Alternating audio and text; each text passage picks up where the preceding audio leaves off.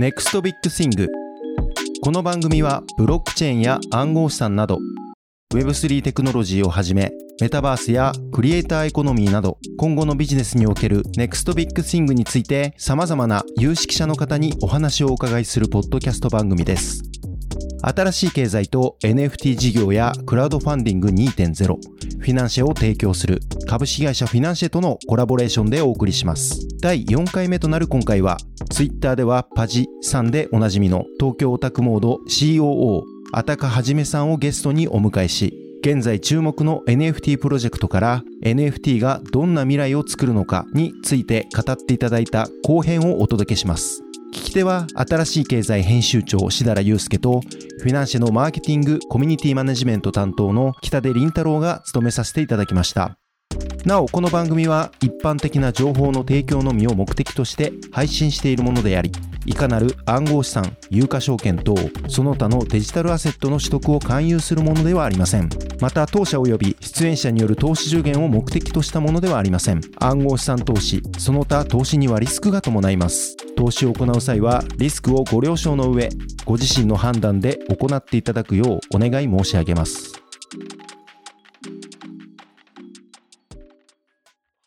ちょっと今のバズミントに続いて、安宅さんが最近取り組まれていることもここからお伺いしたいんですけれども、はいね、異世界バトルについてもどういったものなのかっていうのを、はいはい、これはフルオンチェーン NFT ゲームって言って、まあはい、フルオンチェーンがちょっとややこしいかもしれないんですけど、うんまあ、今なんか世間一般で言われてる NFT って基本的には全てのなんか例えば画像だったらイラストとかの画像データがブロックチェーンに刻まれてるわけじゃないんですよね。そうですね。ここが結構皆さん知らないことだし、まあある意味マーケティング的に NFT ってことにした方が売れるとかいうのはちょっと思惑がある気がしてるんで、でも実はイラストの画像とかまあいろんな説明文とかですよね、紹介文タイトルとかも含めて全部ブロックチェーンに載せるってことは、はい、ファイルサイズすごいちっちゃいんですけどできなくはない、はい、でそれをやろうとするとフルオンチェーン NFT っていうのができるんですけど、はいはい、そのキャラクターとかアイテムがこう使われるゲームを設計して、で何がこれ、まあ、魅力かというと、今までゲームやってた時に、例えばファミコンでもスーパーファミコンでいいんですけど、はい、ゲームの世界の中で勇者の剣が世界に1本ですよっていうゲームあったじゃないですか。でもこれ友達って行くと、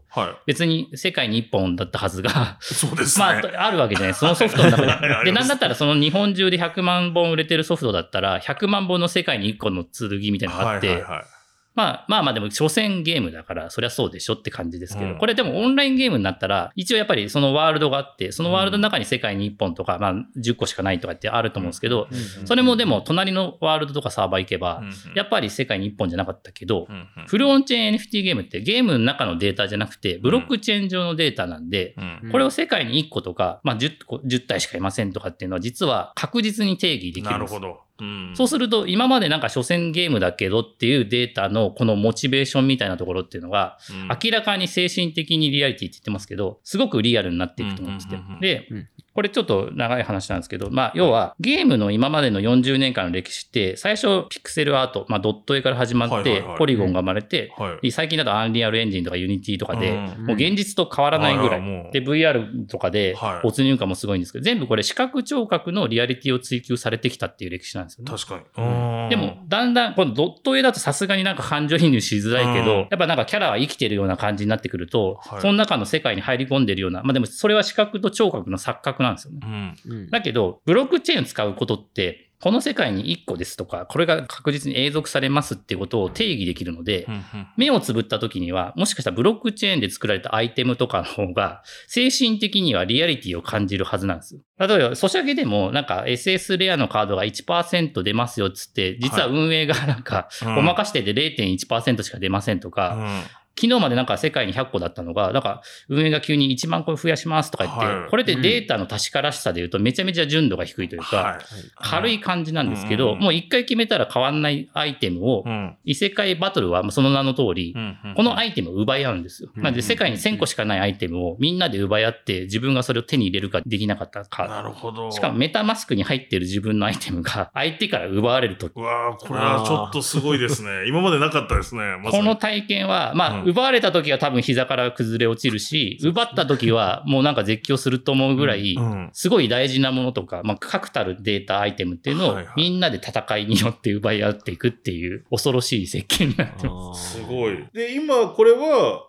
セールが、初めのセールが終わったところっていうところですか？はい、そうですね。ちょうど終わって1週間経ってないぐらいですけど、うんうん、おかげさまで、そうですね。まあ、国内中心ですけど、6500体のフロント NFT のキャラクター、うんうんうん、キャラクター3体以上いないとこのゲーム遊べないので、3体から15体買ってくださいねっていうので、6500体ほど売れましたね。なるほど。じゃあ、こっからまさにバトルして、はい、その NFT を奪う、奪わないが、これ結構面白くて、発生していくってことですか？なんかクラウドファンディング的にもなってて、はい、まずキャラクターで資金を集めて、うん、それで開発をどんどん進めていくんですけど、なるほど。段階的になってて、うん、最初はそのキャラクターたちが探索に行って、うん、これもまたフルオンチ NFT の武器とか防具とか、あとはまあキャラクターを育てる種みたいのをフルオンチ NFT のものを拾ってくる。なるほど。拾いに行けるんですね、キャラクター持ってたら。この業界で言うと、まあ、ステーキングして何かがもらえるみたいなのがフルオンチ NFT で、もちろんこのゲーム内で使ってってもいいし、オープンシーとかでなんか転売してもいいみたいな。だんだんいろいろ、まあ、キャラクターのレベルアップがあったりとか、あとは種があって、その種を攻撃力増したりとかって言った時に、食べることができるんですけど、はいはい、種同士を合成してより強化する種みたいなのを目指すみたいなこともやろうとしてて、そういうまあいろんな機能が出た上で、うん、そうですね、3ヶ月後ぐらいにバトルモードが実装されて、そこで本当の戦いが始まるみたいな。それってすみません、細かい設計の素朴な疑問なんですけど、はい、戦いに参加しなければ奪われないんですかね？なんかまあ、このリージョンごとに特別なアイテムがあって、はいはい、フラグメントって呼んでるアイテムなんですけど、うん、それがその世界に7個あるんですね、うん、そのアイテムを持ってると奪われる可能性があるって感じです。探索によって見つけたりとか相手から奪うんですけど、はいはい、それは奪い合い専用のフロンチ NFT アイテムで、これ ちなみに転売はできないです。あと譲渡もできないような、まあ、これちょっと賭博法の関連で、あくまでメタマスクに入ってるんだけど、それはこのゲームを通じてバトルでしか譲渡というか、まあ移動ができないような設計になっています。なるほど。で、このフラグメントを全部集めると、うん、これがもう、奪われなくなって、かつ、新しいアイテムが復元されて、うん、そのフルオンチ NFT のアイテム、新規、神の器って書いて新規って言うんですけど、うん、この新規は、オープンシーとかでも売買できるし、なるほどなるほど。この新規はちょっと聖杯みたいな感じなんですけど、その中から、新っていう ERC20 のトークンが、湧き出てくるんですよ。おー、まさに新規ですね。新規。神の器ですね。で、徐々に湧き出てきて、この新規を、まあ、飲むと、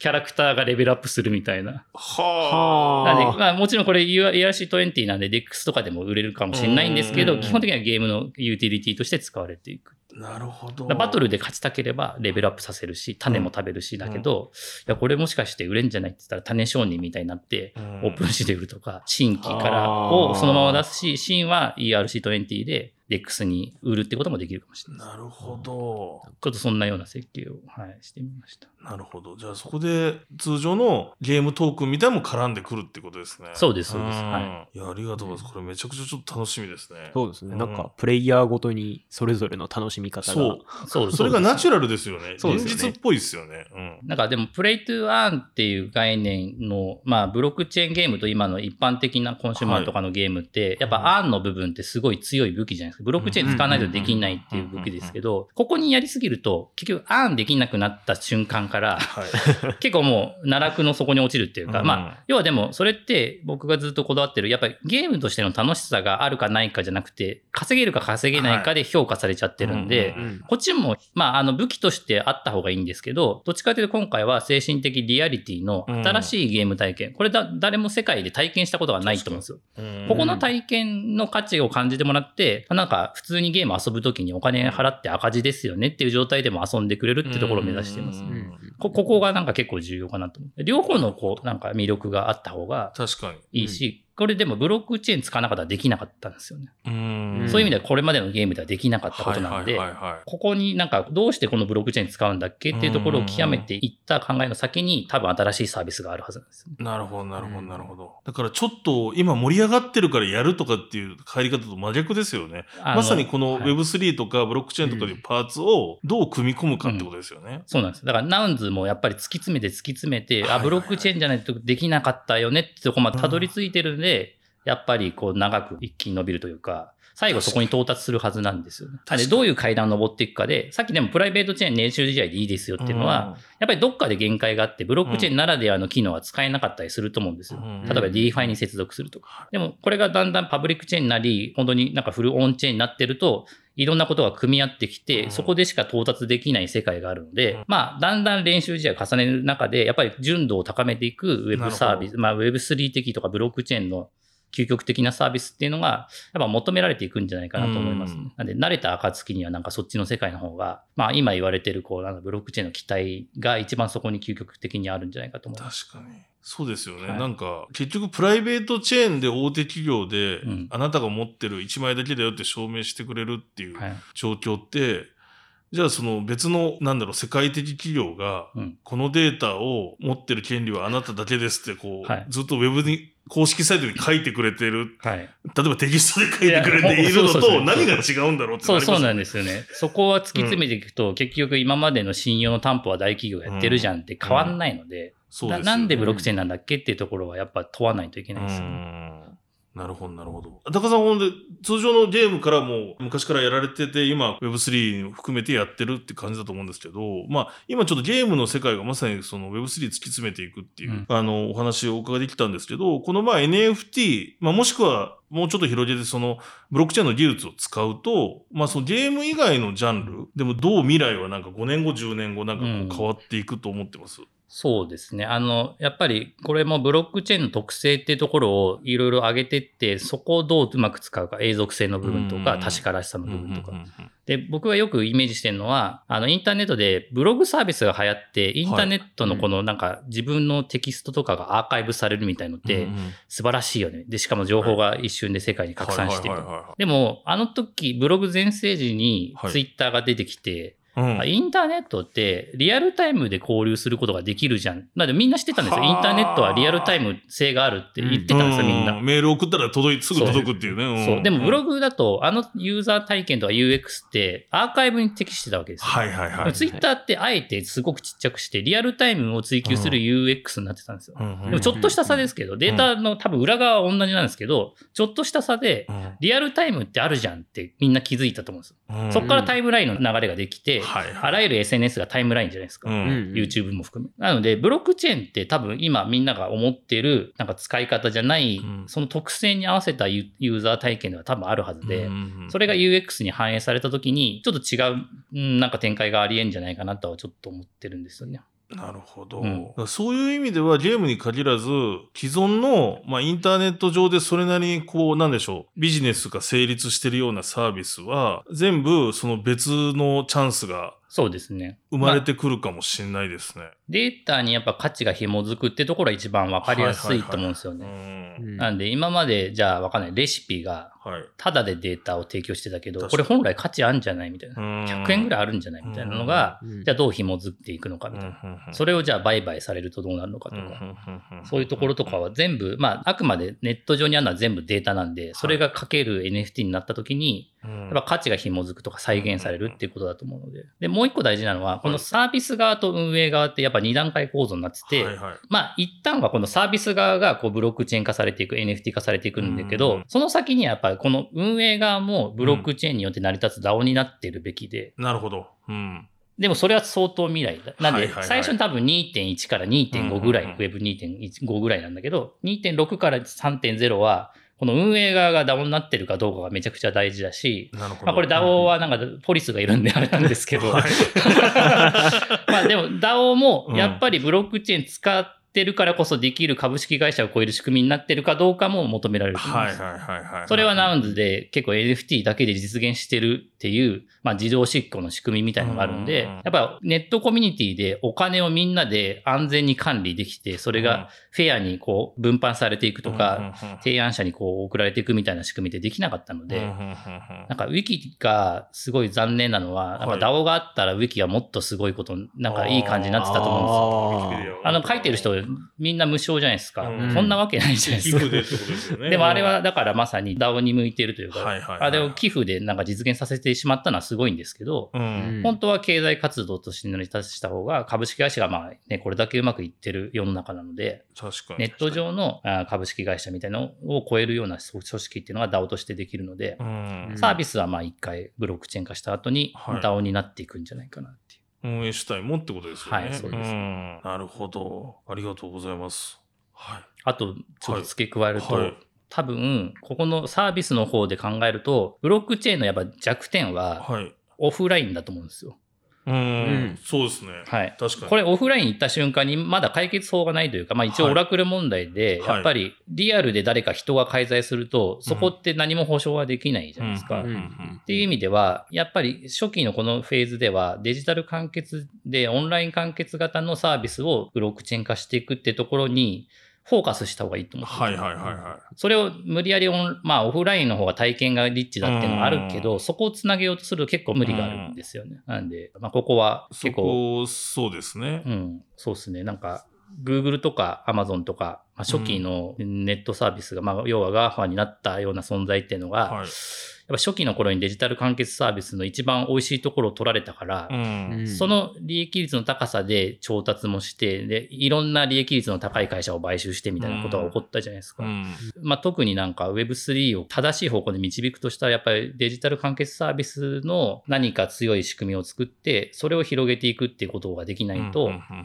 ん、なんか出遅れちゃうんじゃないかなと思いますね。なるほど、なるほど。はい、そうですよね。そこだ。だからそういう意味では、ステップンなんかがうまく、うん、あれもデジタル完結してるものの GPS とかでギリギリとオフラインもなんかこうつながってるようなうまくできてます、ね、はい、あ、そうですね、そこまではあると思ってますね、うん、確かに、はい、ありがとうございます。でもそういう意味ではあれですかね、ある意味大きく捉えると Web2 の段階でも GAFA みたいなものが生まれて、うん、ある意味その国を超えた一つの国、下手したら変な国よりも大きいぐらいの影響力とかを持つような、うん、でそこにユーザーが大量にいるみたいな状況になったじゃないですか、はい、今後やっぱりその DAO とかって、うん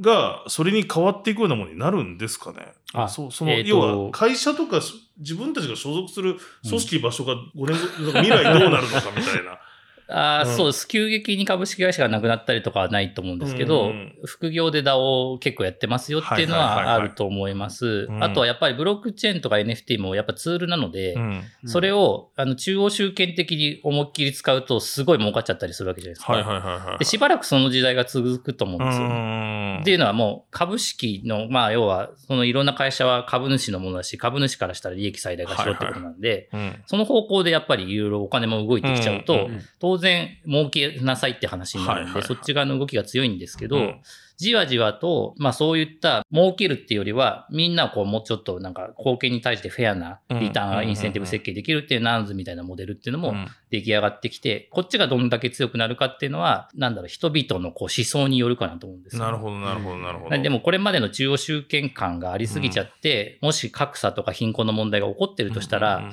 そこ解決するにはやっぱり違うやり方が必要なんじゃないか、うん、それが DAO だとしたらもっともっとこう広がっていくと思うし、うん、いや別に今でもいいじゃんってんだったら別に DAO は一部のなんか変わった人たちが使ってるっていうものになりそうです、うん、特にデジタルしかできないところを見ると、はい、いやもしかしたらなかなかこう広がらない可能性もあるかなとは思ってますね。どうしても人間の力が入っちゃうところはこう強制できない。スマホだったら強制できるんですけど、はいはいはい、人の心は強制できないんで。なるほど、ありがとうございます。ちなみに今この収録時点6月中旬に撮ってるんですけど、この時点では結構その 1,2 ヶ月で仮想通貨の市場が、はい、ものすごい下がってる、うん、はい、急落してますよね。で、はい、それこそイーサリアムとかの価格もすごい下がってる状況があり、はい、なんか最近になって僕もなんかちょっと靴買ってみようかなとか NFT 買ってみ、はいはい、NFT の靴買ってみようかなとかなんかお手頃になってきたような感じはするんですけど、はいはい、あたかさんこの暗号資産の値段の状況ってこうどう見てます？今このでも強がりに見えるかもしれないですけど、はい、やっぱ1イーサー1イーサーっていう感覚にしようとしてます。100% だって、ね、だから1イーサー1イーサーで、うん、はい、変わってないでこっち側の世界から見た方がいいと思ってるんです。はいはいはいはい。まあ常にやっぱ日本円から見るとかドルから見ちゃうと、なんか下がった上がったですけど、はいはい、やっぱ1イーサの世界に住んでたら別に1イーサは1イーサなんで、そうですね、今日も同じだなって。なんでなんかあるじゃないですか、コインマーケットキャップとかでも何イーサだ、はいはい、何立てで見るか、はいはいはいはい、イーサ立てで見るっていうのをおすすめします。イーサ立てでイーサ見ると1イーサだって。そうです。絶対変わんないですから、ね。イーサ立てでビットコイン見るとまあそうそうそう、あんま変わってないですよね。すごい、そっちの世界に行かないといけないとしたら、まあ、最初から慣れてたらいいんで、もう日本もね、だから弱すぎますよね。そもそも日本が弱くて、で、イーサも弱くなっちゃうともうちょっと。確かに。あれですけど。ちなみにそういう意味では、クリエイターさんとか企業さんのモチベーションは下がりますかね。このまま、まあ、とはいえ、稼げるものもイーサだったわけなんで、はいはい、新規参入する人はどうしてもそれを、見てしまうので、はい、影響はありそうですか、ね。まあ2018でしたっけね、はい、あの冬の時代はそうですね、はいはい、まさに何言ってもこう響かないみたいな時はあったので、その可能性はあると思うんですけど、ただやっぱ一回もうなんか一応 NFT とかのキーワードは世間に広がったと思うので、はいはい、なんかそういう意味ではなんかみんな勉強するチャンスだよねとか、まあそれこそ安くなったので、こう参加しやすくなったみたいなところは、日本円をこう中心に考えている人はそう考えればいいんじゃないかと。クロー X とかめちゃめちゃ安くなって、手に入るじゃんって。ですよね、はい。いや、それは僕もなんか思ってますし、意外と、まあ SNS とか見てる範囲では、なんかそのいろんな NFT で盛り上がってる人たちのテンション全然、そうですね、投資家数字は下がってるんですよ。なんだか普通のクリプトのトレーダーは、やっぱりやばいなって、これはやばいやばい言ってる感じになってるんですけど、なんか NFT で騒いでる人たちは、テンション常に高い気がする。そうですね。で、さっきのゲームになぞらえると、やっぱプレイトゥアン方式で見るとそれは困るんですけど、精神的リアリティの確からしさってところは、価値別に下がんないんですよ。絶対にそうなので。まあ、そうですよね。だってブロックチェーンの特性はそっち側にあるので。って考えると、やっぱこっちの特性をこう大事にした方が、なんかいろいろうまくいくんじゃないかなと思います。ありがとうございます。なんかその日本で今やっぱりリテラシーが低いっていう、まあ1万人しか NFT 持ってないってお話あったと思うんですけど、やっぱ世の中見てて NFT をどこで勉強していいか分かんないってなって多分ユーザーさんあると思うんですよね。はいはい、そこってどうするのがいいと思いますか？そうですね。なんか、ごめんなさい。そういう意味ではリテラシーが低いっていうよりは求められるリテラシーが高いっていう感じなんで、下げていかないといけないと思ってます。で、まあ例えばメタマスクでニーモニックって聞いたこともないようなキーワードで、なんか12文字のなんちゃらって出ますけど、あれも別にキーレスって言って、別に SMS 電話番号で、まあコントラクトウォレットでニーモニックなりシードフレーズとかなしでもできる、体験もあるじゃないですか。なので、そういうので下げていくっていう方が早いと思います。で、勉強するとしたらっていうか、まあ、広げてくれるのは、例えばなんか、中田さんとか、わかりやすく伝えてくれる人たちっていう感じになると思うんですよね。はいはいはい、まあ、それと、ちょっと加えるとしたら、やっぱり、日本だと LINE さんの、まあ、みんながまあ全国民的に使っているところからの、まあ本当の意味でのオープンなブロックチェーンみたいなところは一個期待したいところではあります、ね。ちなみにその点で言うと、あたかさんはどういうとこで情報収集してるんですか？で僕はツイッターと YouTube ぐらいですかね。なるほど、なるほど。はい、そうですね。確かに。本はほとんど読まなくなっちゃって。っていうと、あれ、ごめんなさい。ちょっと。いや、でも、それは、出版社なんで、うちも心苦しいんですけど、そもそもにおいて本って、時間差のあるメディアなんで、もうここ10年とか、そういう意味では、情報鮮度という意味ではもう弱かったんですけど、こと NFT、クリプトに関しては、よりスピード速いじゃないですか。だから、NFT の本書いてよって言われても怖くて書けない。ああ、そうですね。要は出した時にみんなに何昔話してんのって言われるリスクがあるな。僕もそういう意味ではゲームの攻略本をファミ通さんとかから電撃さんから出してたんで。はいはいはい。で、オンラインゲームになってもうなんかほんと地獄で。やっぱ出るまでに3ヶ月ぐらいタイムラグがあって、で、1週間後にバージョンアップがあると1週間ぐらいしか命がないんですよ。半年ぐらいかけてめちゃめちゃ攻略したのが、バージョンアップでなんか変わりましたって言われて、この1週間のためになんでちょっと、やっぱりスピードが速いうちは、やっぱりね、リアルタイム性というか Twitter とか YouTube。で、興味あるところに本当にディスコード入ってみたりとかですよね。そうですね、そうですね。はい。まあ、網羅的にやる意味では本当に本はいいと思います。うん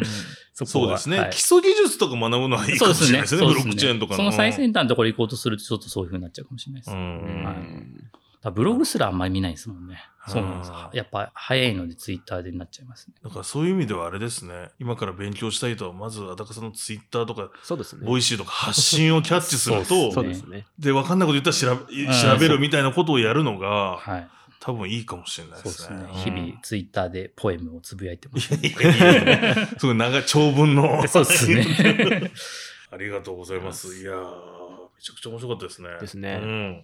ちょっとでも NFT が可能性あるのかって僕も常に悩みつついろいろ状況を見てたんですけど、今日は安高さんになんかお話をお伺いして、やっぱりそこの本質突き詰めていくことっていうのはまだみんなしきれてないんだなって。しきれてないです。思って、で、そういう意味ではすごいビジネスチャンスが、うん、なんか単純に、暗号資産で世界の人が買えるから値段が上がるようじゃない、うん、本質的な価値がなんかすごいあるし、うん、それを見つけた人たちがなんか、次のなんかこう、うんうん、その漫画みたいなフォーマットを作っていくのかなっていう気がしたので、はいはい、本当ありがとうございます。ありがとうございます。はい。じゃあ本当に安高さん、今日はありがとうございました。またちょっとぜひですね、多分この NFT の状況って、刻一刻と変わってるので、はい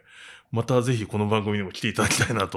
思ってますし、ぜひぜひフィナンシェさんも NFT とか、それこそコミュニティやられてるので、そうですね。ちょっとそういった情報も含めて、多分この NFT っていうテーマはこの番組でもね、今後もどんどん扱っていくと思ってますので、うんうん、またいろいろなんかコラボできればと思ってます。はい。はい、今日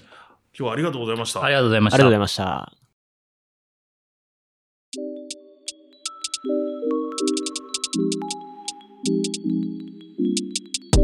お聞きいただきましてありがとうございました。パジさんのお話に改めて NFT の可能性を感じることができました。なお前編では NFT のトレンドや企業やクリエイター、どう NFT に参入すべきかについて語っていただいております。前編も配信中ですのでぜひお聞きください。ちなみにこの放送をコラボレートしているフィナンシェでも NFT を発行するプロジェクトが多数あります。ご興味あればフィナンシェの NFT プラットフォーム http:// すべて小文字で nft.financie.io/ もチェックしてみてください。この番組では今後もこれからのビジネスにおける大きなトレンドとなるテーマについて様々な有識者の方のお話をお伺いしていく予定です。ぜひとも面白いと思っていただいた方はポッドキャストチャンネルのフォローをお願いします。この番組は新しい経済とフィナンシェとのコラボでお送りしました。それではまた次回お会いしましょう。ありがとうございました。